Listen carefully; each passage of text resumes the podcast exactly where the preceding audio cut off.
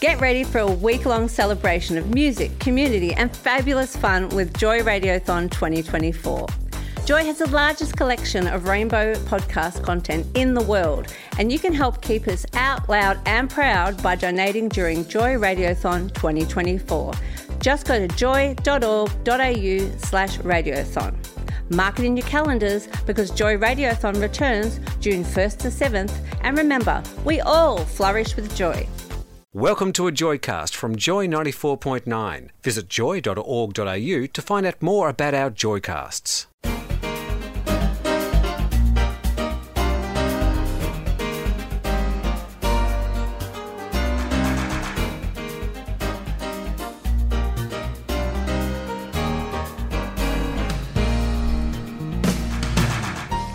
Hello and welcome to Been There Done That on Joy 94.9. It's lovely to be with you again. Who- Uh, who been- are we? Who are you? I'm Uh, Phil. You're Phil? No, I'm Phil. You're Phil. Okay. I'm Phil. Yeah. okay. Right. You're I- not. I'm Gordon. That's right, because you're not Phil. That's right. And the, the other fellow over there must be Topher. Chris. Chris. I thought oh, it was Topher. We've used Chris for so long now. We use the other half of his name. oh, Topher. Yeah. Oh, right. Okay. Yeah, that seems to be a very fashionable thing these days. In to- Hollywood with young Topher Grace. I would, I'd have to be called Don then. I don't like Or Don. his Don is good. we can't say Gore. His Gore is no good. Oh, thanks very much. We've been having a little bit of a weekend full of gayness. Did uh, you enjoy? A huge weekend of gayness, actually. Well, we observed that we didn't partake. No, not us personally, but a lot of the people from Joy actually went up there and did the OB, That's the right. outside broadcast, and were part of the action. And I did see one of our tweets appear on the screen at the uh, replay of the Mardi Gras on Sunday night. Oh, There was a joy tweet came It up on was, the. it was a gross, deliberate promotion because the Joy logo came up twice in that tweet. I don't think we actually said anything, but there was something written on it. It was said uh, probably Happy Mardi Gras. Yeah, yeah. they did very well. That, that whoever was working the studio and working the call back from Sydney, they it sounded great. They did a very very good job, and um, and the was- actual broadcast team, the commentators, spot on. was In very, very- some ways, I think they put the TV commentators to shame. well, the TV commentators are a bit. Uh, in a bit of a bind, I think, when because they, they have pre-recorded it and then they come in and have to speak over it. They did a very good job interviewing Cher, who was have- Oh, yeah. she looked as though she was in, uh, really enjoying herself too. Oh, Glad to be there. Excuse me, there was a few hangers on that there that were They trying were- to they were security. out of it. They were there. No, I'm talking about a certain PM. Oh, but it was interesting to see that the leader of the opposition and uh, Tanya Plibersek Plibersek. marched with Rainbow, uh, the Gay and Lesbian Rainbow Group. They marched with them for the Labor, Gay and Lesbian Labor, marched with them, and uh, I saw Penny Wong holding the banner in front of the Yes campaign. She was right up there at the front. Yeah. So I thought, well, at least they got down onto the street and, and joined in. It was actually a change of tone, as far as I was concerned, in the parade, rather than being just a fanciful event, outrageous costumes, and a procession down the street. It actually had meaning this time. The four, 40 years anniversary and the achievement of the marriage equality. marriage equality was the thing that It- it everybody was was happy about. a true celebration. It was. Last year there was still that bit of protest, and I guess we needed change. So now that we've got it, let's enjoy it, but we don't stop here. No, and I'd like to point out one of our Joy members Yeah. was spotted on TV. Young Tom was with the disabled group, Wow. sitting in the back of a convertible, having the time of his life. He was enjoying himself, wasn't he? Yeah. I, I, when I saw him come up on the screen, oh, there's Tom. God, good on him, you know, for get, getting up there and being on the um, in the parade. Very well done, Tom. Very well done. I don't know how many people were actually counted to be there, but they seem to be quite a enthusiastic group as well, and lots of tourists. Well, I did. There was one. They showed you an early shot of the crowd there. I think it might have been on the news that I saw it, and they all seemed to be Asian. The whole lot. There was not. I I was sitting there saying, "Well, spot the euro," you know. Well, it you've was- got to remember too that a lot of the Asian countries are still homophobic. Oh yes, yes. yeah. And especially, you know, people from Malaysia would be able to sneak out for a holiday yeah, and uh, just coincide with Mardi Gras and let themselves go. Well, they have. They always have a good time. They would. They. I can remember when I marched in Mardi Gras. We. I did it four times, and they were. Um, they were the most enthusiastic people of the lot of them. Can you imagine the trouble they get into if they're here for about a week? They arrive, arrive back in Malaysia still covered in glitter because that stuff never comes off. Oh, that glitter. That glitter cannon was, or the paper. What's name cannon was firing it off, and I thought every time it went off, I thought, oh, the poor street cleaners. They, they probably got a um, fire hydrant hose and just washed it all into the gutter. Oh, they've but then where does it go? They've got know? right on vacuum cleaners. They have Have great they? time. Yeah. Oh right, okay. I nearly got hit by one on Friday. You weren't looking where you were walking. No, I was waiting for a tram, and this came guy came along and took Now, all the now, leaves away. Gordon, you've been in one of the Mardi Gras, have you Four. not? You've been in four of them. Hmm. So once again, remind us how early do you have to actually form up, Oh. up before you start marching? It's it's a very very long day. You you you you get yourself ready where you're staying, and then you have to get into the city, and you have to be in the holding area by five o'clock. right. Five o'clock in the afternoon, and there you stand. There is no seats. There's nowhere to sit down. It, you're in the like you're in the middle of a street, which is usually has motor cars going up and down. Yeah. So there's nowhere to sit. Like you can't sit in the middle of the, you know. So you stand there and you stand there and you stand there, and they then then you're pleased to hear the Dykes on Bikes start Yeah. because you know that the whole thing started because you're down the street and they're up the thing uh, around Hyde Park there, and that's where they congregate and that's where they drive from. That explains why even today, when you hear a motorbike rev, you start marching. I do. Oh yes, yes. I, I, I put on my high heels and get going. but but no, and then you stand there until it's your turn to move off, and that could be another hour and a half after the Dykes on Bikes have started. Wow. So it is a very long, long time standing.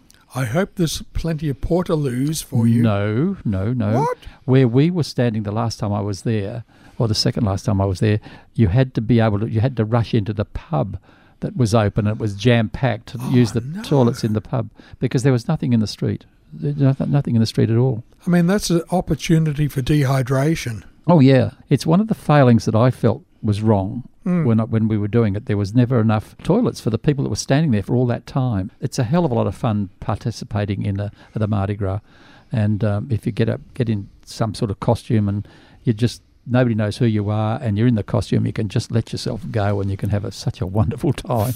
This is Senator Penny Wong. You're listening to Australia's Joy 94.9. 42 years ago was the first broadcast of colour TV in Australia. Mardi Gras would be dead without colour TV. Oh, wouldn't It'd be it? so terrible in black It, and white. it may not be so fabulous.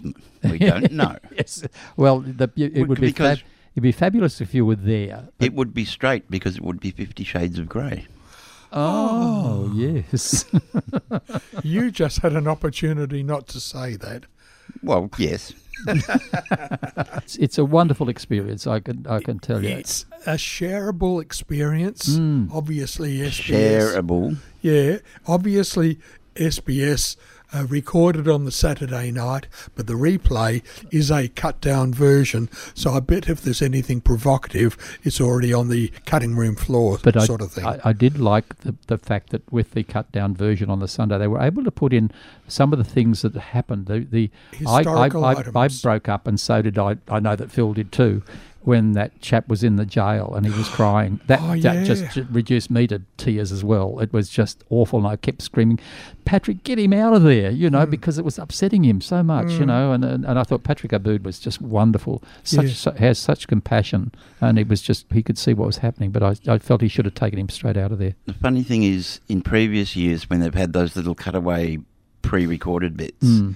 I've found them very self-indulgent and rather boring. Mm. But this year, they were all excellent. Yeah, then there was the person down at they they filmed him down at Green Point, which is just about at the bottom of Oh. South Road in or Brighton. at the bottom of the cliffs. Yeah, down at Brighton there when he was said because he said he was picked up there by the police, you know, the agents provocateurs. Mm. Yeah, here in Melbourne. Here in Melbourne, yeah. Yeah. But they did the same thing in Sydney. They were doing it everywhere. Oh, well, Lo- that- well, as did we in know. London, all around the world, they were doing this. They, Yeah. uh, they had these agents. Some of the groups that were involved, they might have been social groups, but I think the public involvement of gay dads, gay oh, families, Oh, that was lovely. and the rainbow families was brilliant. Yes, they were gorgeous, and the kids were having a good time, and it just showed you that these idiots that get around and say that gay parents can't bring up their children, it's just so wrong, you know, because they had the lesbian couples with their children, the gay dads with their children, they were all, and I saw one gay dad carrying his little one up, probably about two or three years old, but I couldn't tell whether it was a boy or girl because it was in his arms. The baby was in the, the little person Yeah. was in the arms, you know. But I just thought, how lovely, just Yeah, yeah. absolutely But wonderful. The people who need to see that vision were not watching. Probably not, Phil. Like our friend not. down in Frankston, who was so far against the the safe schools things, saying you know two Uh-huh. two mothers can't raise a child. Yeah. Yeah. They they need to see perfectly normal human beings growing up with gay parents. That's it. That's right. Yeah. And who's to say that their children are going to grow up gay anyhow? They probably Well, they're typically not because it's not not the thing. It's you know, it's But- not not a choice. no, it's not a choice. You're born like that anyhow. Joy. Out loud proud. You're with Chris Gordon and Phil. Been there, done that on Join. We were talking earlier about Mardi Gras and the scenery, the Oh. street scenery, the costumes, Absolutely beautiful. the beautiful. colour, the movement. But there was there was a lot of lot of one of- one costume that is a re- reference to this time of the year. There are two types of costumes. There's Yes. the the flowery wings and feathers and boas and all the other stuff. But then there's the good ones, the the gorgeous speedos. The Speedo costumes, yes, and that's what we're talking about because the man that invented the Speedos was actually born on the 23rd, 22nd of February 1927, and his name, of course, was Peter Travis. And the, the amount of Speedos that were sold for the Mardi Gras was absolutely incredible. And I, I did love the, the Melbourne water polo team's uh, Speedo briefs that they had. Mind you, the, they, they had some good bodies too amongst a lot of them, but Yeah, they were they were beautifully coloured. They were like I don't know whether they were rainbow coloured, but they were uh, or the colours of their club or what. It's funny how They you were- weren't noticing the colour. I was noticing the colour. I, Oh, I was noticing the contents. no, but I'm an artist, you see, and you look at colour first, which is stupid, I know. But they were beautifully made, and they were worn beautifully as well. And then the then you had the lifesavers. They were there with their red budgie smugglers on, and I thought, well, where's why isn't Mr. Abbott amongst them wearing his? Um, but- because they've got standards. and I bet they've got rules. oh, probably, uh, but um, We're, we're talking about the designer, Peter Travis. yeah. So it a- wasn't Barry Budgie or Simon Smuggler. No, no, no. Thank you, Phil.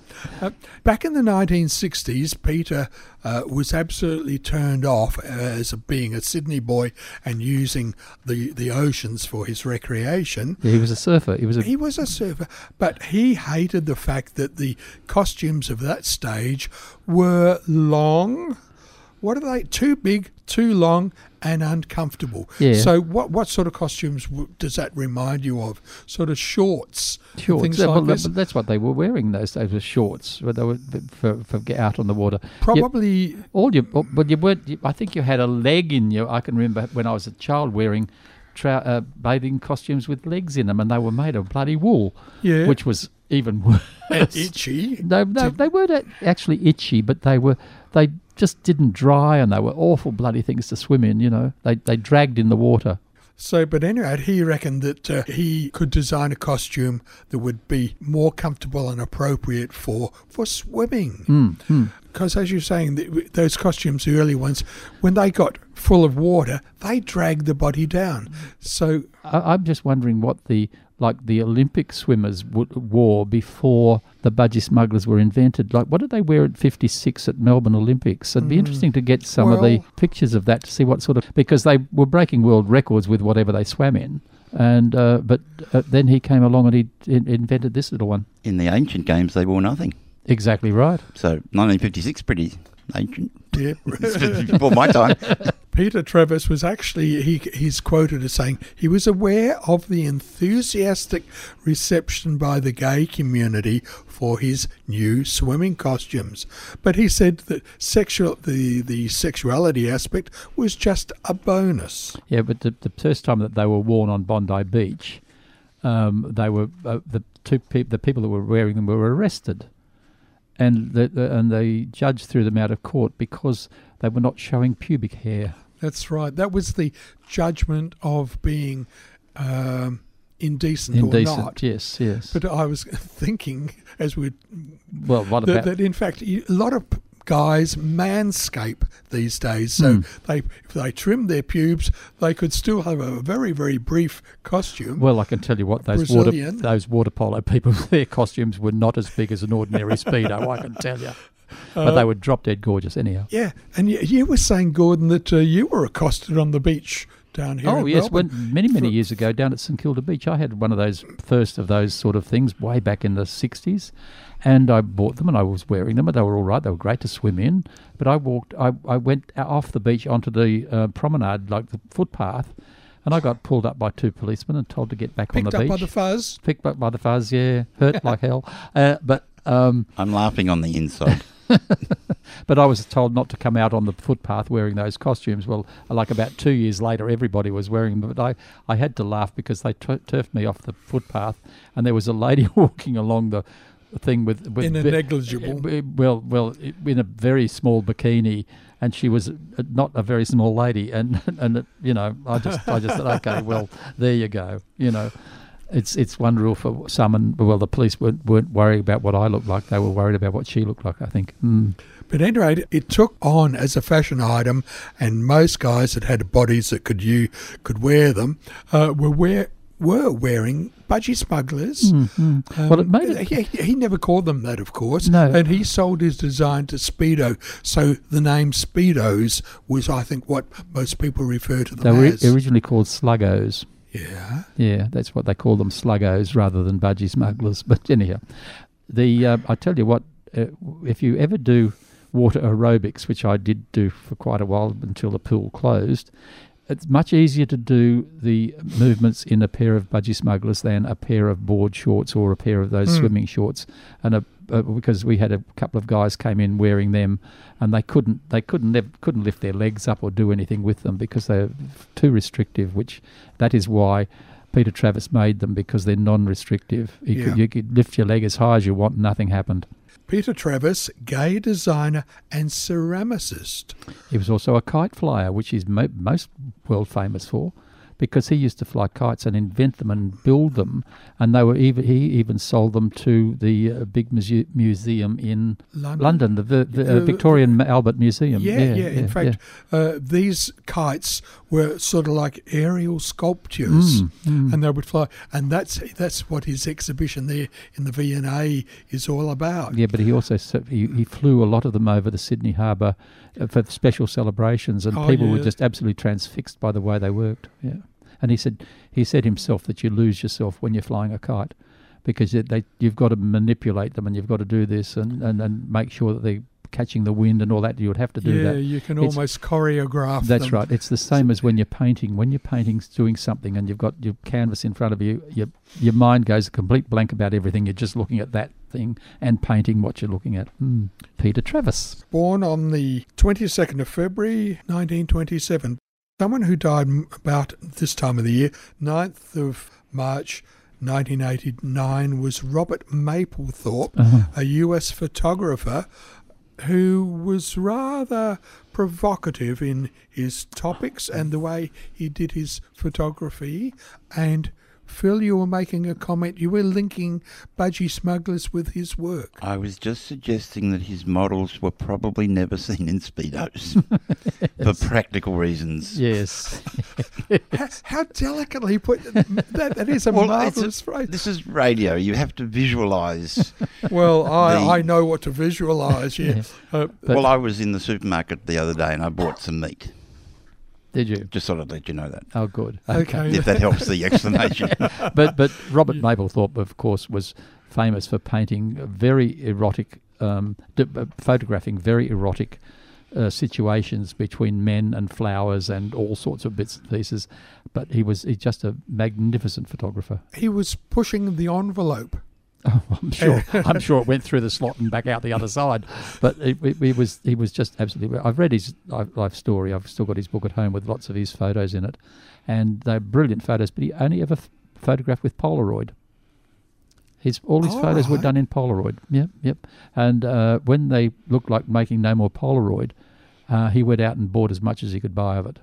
so that he had supplies to keep going. But then There's they finished up making it for him. a very good film a few years back about uh, a gallery in America that wanted to present his art Mm. and the public outcry against it and how they went ahead and upset a whole lot of people. Well, yeah, Well, well, well, as you say, uh, indecent exposure was probably the argument they were Oh, using. Well, they had a- American be so Oh, they, prudish. they prudes, aren't they? But but I saw his exhibition down here at the, uh, the our art centre. Yeah. They they had a big exhibition back way back when, and it was absolutely beautiful. And some of his photography, the, the the light that he got onto them, and all the rest of it, I don't know. How, it was just absolutely amazing. I reckon he was sponsored by an oil company, though.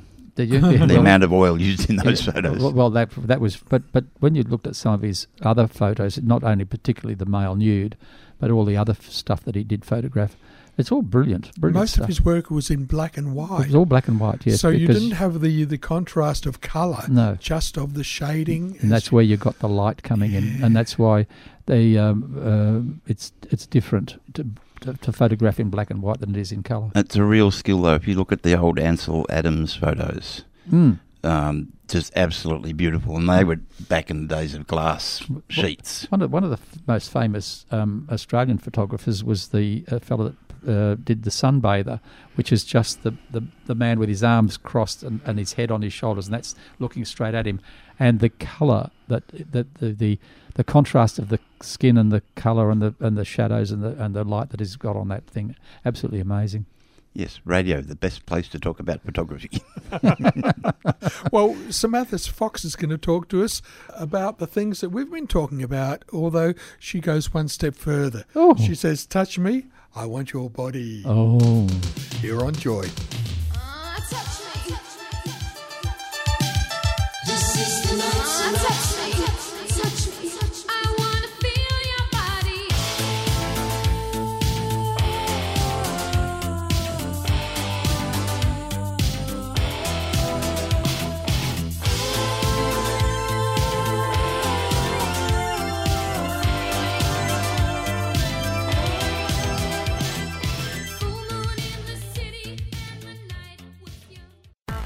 You can find more Joycasts and show blogs. Go to joy.org.au.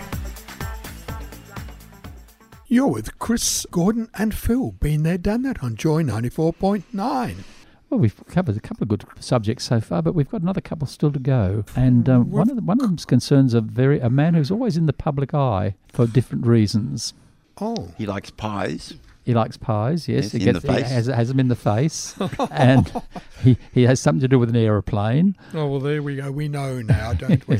Alan Joyce, and Alan Joyce is he was on the um, Mardi, Mardi Gras, Gras, yeah. and he had flown Cher out in a Qantas plane, so he was getting a bit of um, thing from that. You see, right. yes, yes. So So there could have been a freebie flight Well, for her. Yeah, well, I'm sure it was, and, and Yeah. and something for him. But he's just been offered a different position now. Well, he's been announced as the co-patron of the National GLBTI Workplace Inclusion Program, Pride in Diversity. Yeah, He will share the uh, role of co-patron with the Chief Executive of the Business Council of Australia, Jennifer Westacott. he's taking over from another great GLBTI man who was Oh, there yeah. for eight years, Honourable Michael Kirby. Michael Kirby. Yes, Who's, I think he's had eight years in the job. yes. He started. He, st- when they started that, he was the first um, man in charge of the whole thing. Yeah, Now, this not-for-profit organisational program, Pride in Diversity, is run by ACON. Acon, AIDS Council of New South Wales. Pride in Diversity Mm. is now recognised Australia wide. So many companies these days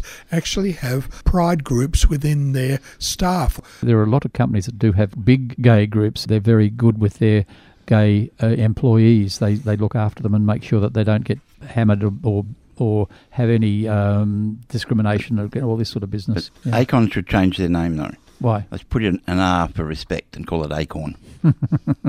They're supporting our drive for visibility and for inclusion and for acceptance.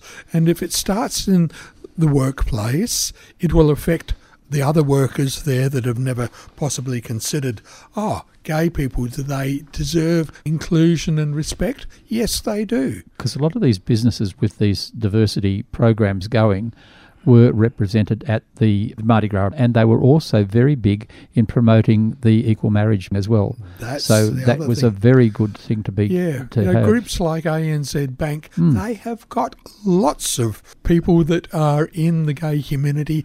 Not only within just ANZ Bank do they come out. Mm. But they do it with NAB. Have got one as well. Yeah. So it, it, it's it's a great idea. And the to do it. service industries and nursing and Oh, well, nurses! How many and, how many uh, nurses are gay and, and, of both sexes? It was like the chap who was a nurse at St Vincent's Hospital up in Sydney during the AIDS crisis, and he had AIDS himself. He had he was infected himself. Yeah, That's the change that have come over in that in, in that field at the moment. It's wonderful with all the yeah. thing. Mm. Pride in Diversity is an employer support program for LGBTI workplace inclusion. They actually give a rating Yeah. to companies. It's the Australian Workplace Equality Index. They have but they have one of those in America as well. And every year, Out magazine or, or Advocate magazine name the top companies that get up to 100 points. And it's, IBM is one of them I know that always gets 100. Hmm. And IBM here in, in Australia is very supportive of the gay community as well. Now, th- this sort of. Can I use a redneck expression? I'll go for it. Well, this infiltration of the workplace is just symbolic. I mean, the schools are being infiltrated as well. The whole country is turning gay. Oh, don't tell anybody. But the sky didn't fall. And you might get upset. I've got a secret. We've been there all along. Now we just put up our hand and say hello. Well, Wave, yeah. wave your rainbow flag. You're listening to Been There, Done That on Joy 94.9. It's interesting just on the Melbourne scene that so many people have now got their office lanyards with their names on rainbow lanyards. Yes, I've seen now, that on the train. I don't know whether that's indicative of pride and diversity at work or whether it's just their personal selection. Well, there's a lady on the train from Sandringham when I'm coming in on a Wednesday morning. We catch the same train, and she's got a rainbow lanyard round her neck. And I th- often go to say, "Where did you get your rainbow lanyard? I'd want one." Now, that's being bold and sort of out. It's really obvious because of the rainbow lanyard. But if you wanted to be a little more subtle, you might like to pick up, for winter, a Burberry scarf because the gay designer, Christopher Bailey, who's been running the collection for Burberry for quite some years, has revealed his final creation. It's a variation of the Burberry check Yep. in which the horizontal fields of got stripes there in the rainbow colours, the six rainbow colours. Hmm. It's not super bright, but it's in the subtle colours that Burberry uses in their scarves. yeah, and they, they they make great clothing. Their clothing is beautiful. It costs you, but Top it's beautiful. end, top, top end, end. but beautiful. No, well, guys will be able to buy these uh, scarves and wear them, and it'll be just that little reflection. I can't wait to winter to wear my rainbow scarf that I won on the cruise down the Mekong. It's beautiful. That's that's muted colours as well. So it's, Wow. it's yes. So there you go. Mm. But uh, the other thing is that Burberry is using some of the profits from Yeah. the sale of these scarves and the fabrics so that, that women will be able to wear, make into skirts or in winter coats. Mm-hmm. Um, they're going to be some of the best and brightest organisations supporting uh, GLBQ plus youth around the world are being supported by some of the profits out of Burberry. The British Fashion House has announced donations to three charities. Money will be going to the LGBTI Youth Homeless Charity, Albert Kennedy Trust, that's based in the UK, and the Youth Suicide Hotline, the Trevor Project, based in the US. Now, the Trevor Project is the one about the um, boy that was uh, committed suicide. And donations have also been made to the International Lesbian, Gay, Bisexual, Trans and Intersex Association, ILGA. After 17 years, he's exiting, but he's going out positive way. With a very colourful way, actually, I think, yes. Not with a bang, with a poof. To find out more about Joy 94.9, check out joy.org.au. Great shows, great topics, great radio. Joy 94.9. You're listening to Been There, Done That with Phil, Gordon, and Chris.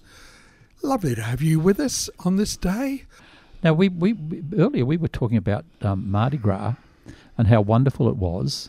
And somebody on the television asked the uh, one of the I forget who they were talking to because I, I didn't have my face at the screen at the time. I just heard it, and they said, "Well, what are you going to fight for next? Now that you've got same uh, uh, same sex marriage, or equal marriage rights, and all the rest of it, what are you going to fight for next?" W- were they presuming that this is the end of uh, I the think they. I think they must have because there's this whole uh, ridiculous religious um, thing going on in Parliament at the moment that are trying to Hmm. bring in more discrimination against us through this back door, Yeah. so the churches don't have to do this, that, and the other. You know, and I'm sitting there saying, and I heard, and I said, "What about the?" Bloody religious discrimination, you idiots. yeah, no, no. It's interesting that the statistics show that actually the number of adherents to any religions, all religions in Australia, is actually quite very low. Yeah, it's dropping. Yes, I think people are waking up to themselves. Yeah, and let's face it, therefore, uh, we, we complained last time about um, the Australian Christian lobby not representing so few people. Hmm. Why have they got such a loud voice? Hmm. Now, in fact, the churches have got that very poor representation as well. But right now, that man from the Australian Christian Lobby is front and centre talking to Kevin Andrews, is it the the fellow that's Yeah. doing the that's doing the um, Mr. Ruddock, isn't it? No, Phil Ruddock. Philip Ruddock. Yes, beg your Yes, pardon. thank you. Yes, thank you, Phil. Yeah, w- he, he's he's right into Philip Ruddock's ear. You know about the, the what he wants for the Christian I lobby. hope you You know, keep those words apart into his ear. Don't let them run into e- the others. oh well, okay, I'll say into his ear, not into his ear. You got it. Uh, Well, we want equality. Yes. Well, we want equality in all areas Yes, but where we're not currently included. This is a big one, and it's also and, there's another thing too. uh, There's still discrimination about of children having same-sex parents. That's another thing that we have to really look at. That has to be looked at because somewhere along the line, it's it's they're still getting a lot of discrimination, Hmm. uh, and and that's another thing we can look at. We- We've also probably got to recognise that while some pockets of the Australian population are not a Guinness, Mm. uh, there still exist a few poofter bashers around. Oh, they're still around. Isn't it- And think- Homophobia has not been abolished. oh God. oh, hasn't it? No. No. All we got was the equal right to be married. Yeah, exactly.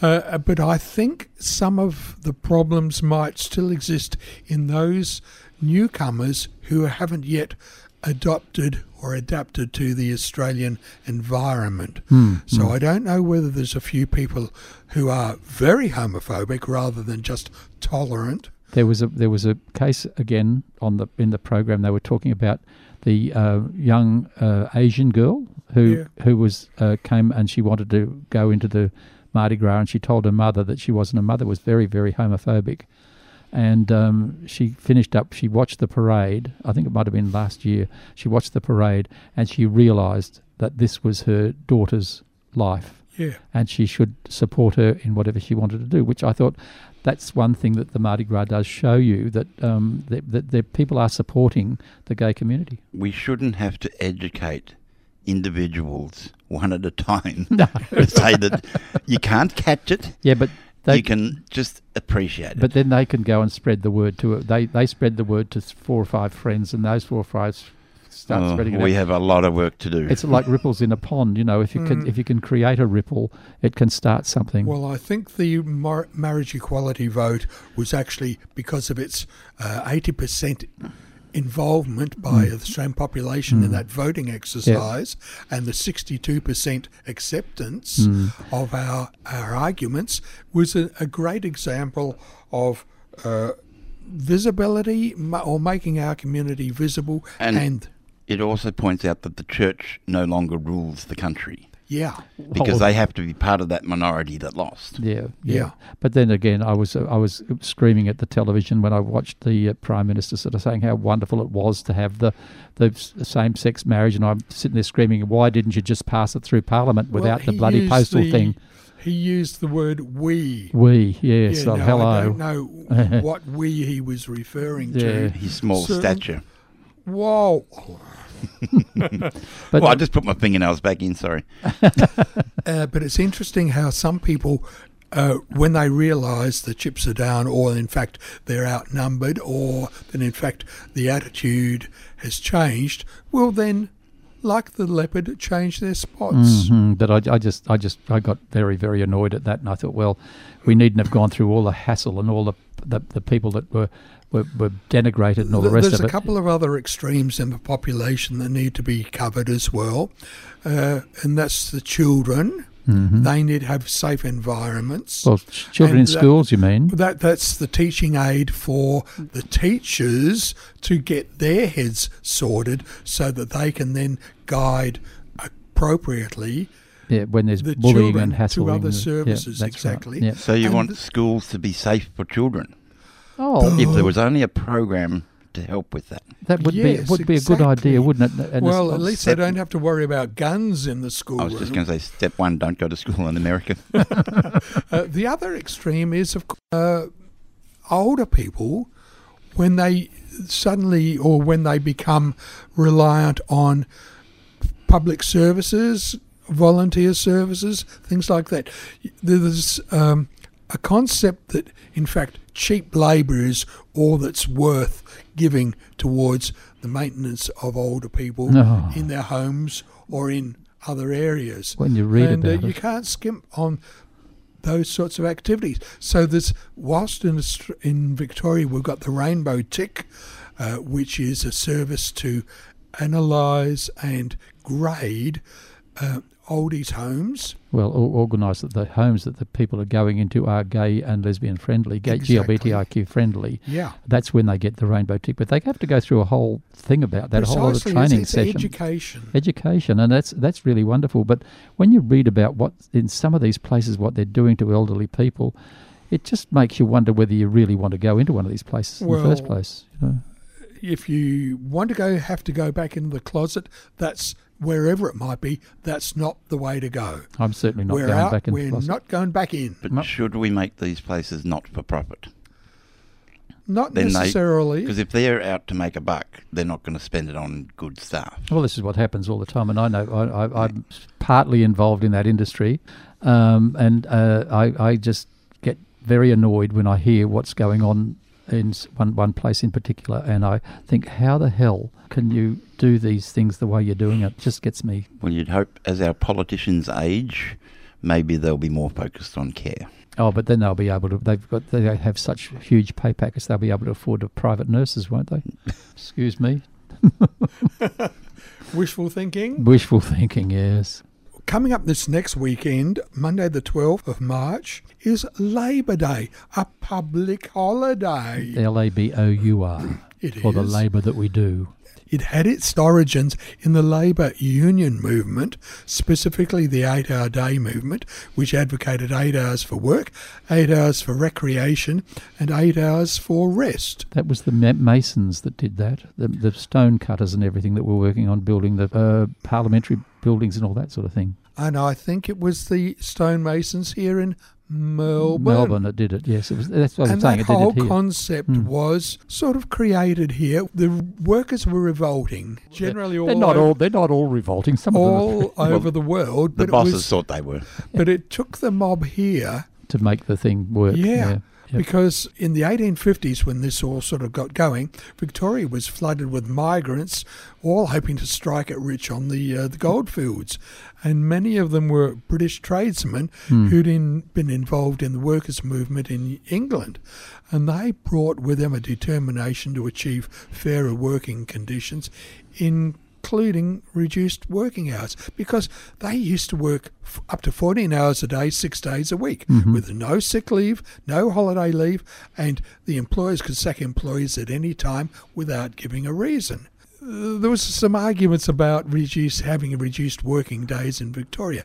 It was Australia's harsh, harsh climate, and the second was that working men needed some time to develop their minds through education, upskill. And the third was that tradesmen could become better husbands, fathers, and citizens if they were granted leisure time to spend with their families. You know, they seem so basic these But, days. but I'm sorry, but it's going back to that way now. When you look at what the what you have to do to work these days, they're going to have to start looking for an eight-hour day again. Well, you know, in 1856, the stonemasons won the right to a 48 hour working week, Hmm. Which entitled them to Saturday afternoons off and Sundays. the memorial to the eight-hour day is up on the corner of Victoria uh, Street Victoria and Street and Swan, Lygon Street, Um, the Trades Hall. diagonally opposite the trades hall. There's a big statue up there with three eights across the top of the thing. Now, what is the procession that'll be happening on that day? That what the uh, they they're doing Moomba on that day, don't they? Yeah. So That's that's to Kiss Me Bum Day. Oh, right. Okay. That's what Moomba is supposed to have meant, actually. Well, it doesn't mean get together and have fun, No, which was just- the lie we were told as That's children. right. Yes, No, yes, no. but apparently it's So worth Kiss Me it's- Bum. Uh, that's exactly what should be happening on that particular day is tools down and have a fun time. Mm. And jump into the Yarra Yeah, with the on the- flag, the, the Birdman. Birdman. Yeah, but but that used to be the the day when they all the trade unionists used to march down from way up the other end of town, right down Swanston Street, out down to the over the river. And You know the what they do now? What? They take their speedboat out to the lake and Oh, is that have what it fun because they're getting so much money. Yeah. But not really. But uh, this is the this is the point with the union movement at the moment. It's it's being decimated by the um, the governments who uh, big want to bus- get big control. big and business government. and government of trying to get control. Is it nearly time for us to go, young man? It is. Oh, is it? So we'll see you next week. Bye for now. Bye. Bye. This Joycast is a free service brought to you by Joy 94.9. Support Joy 94.9 by becoming a member at joy.org.au. This podcast was produced by Joy Media. You can support Joy's diverse sound and diverse community this June by donating to Joy Radiothon 2024. Go to joy.org.au slash radiothon. And remember, we all flourish with joy.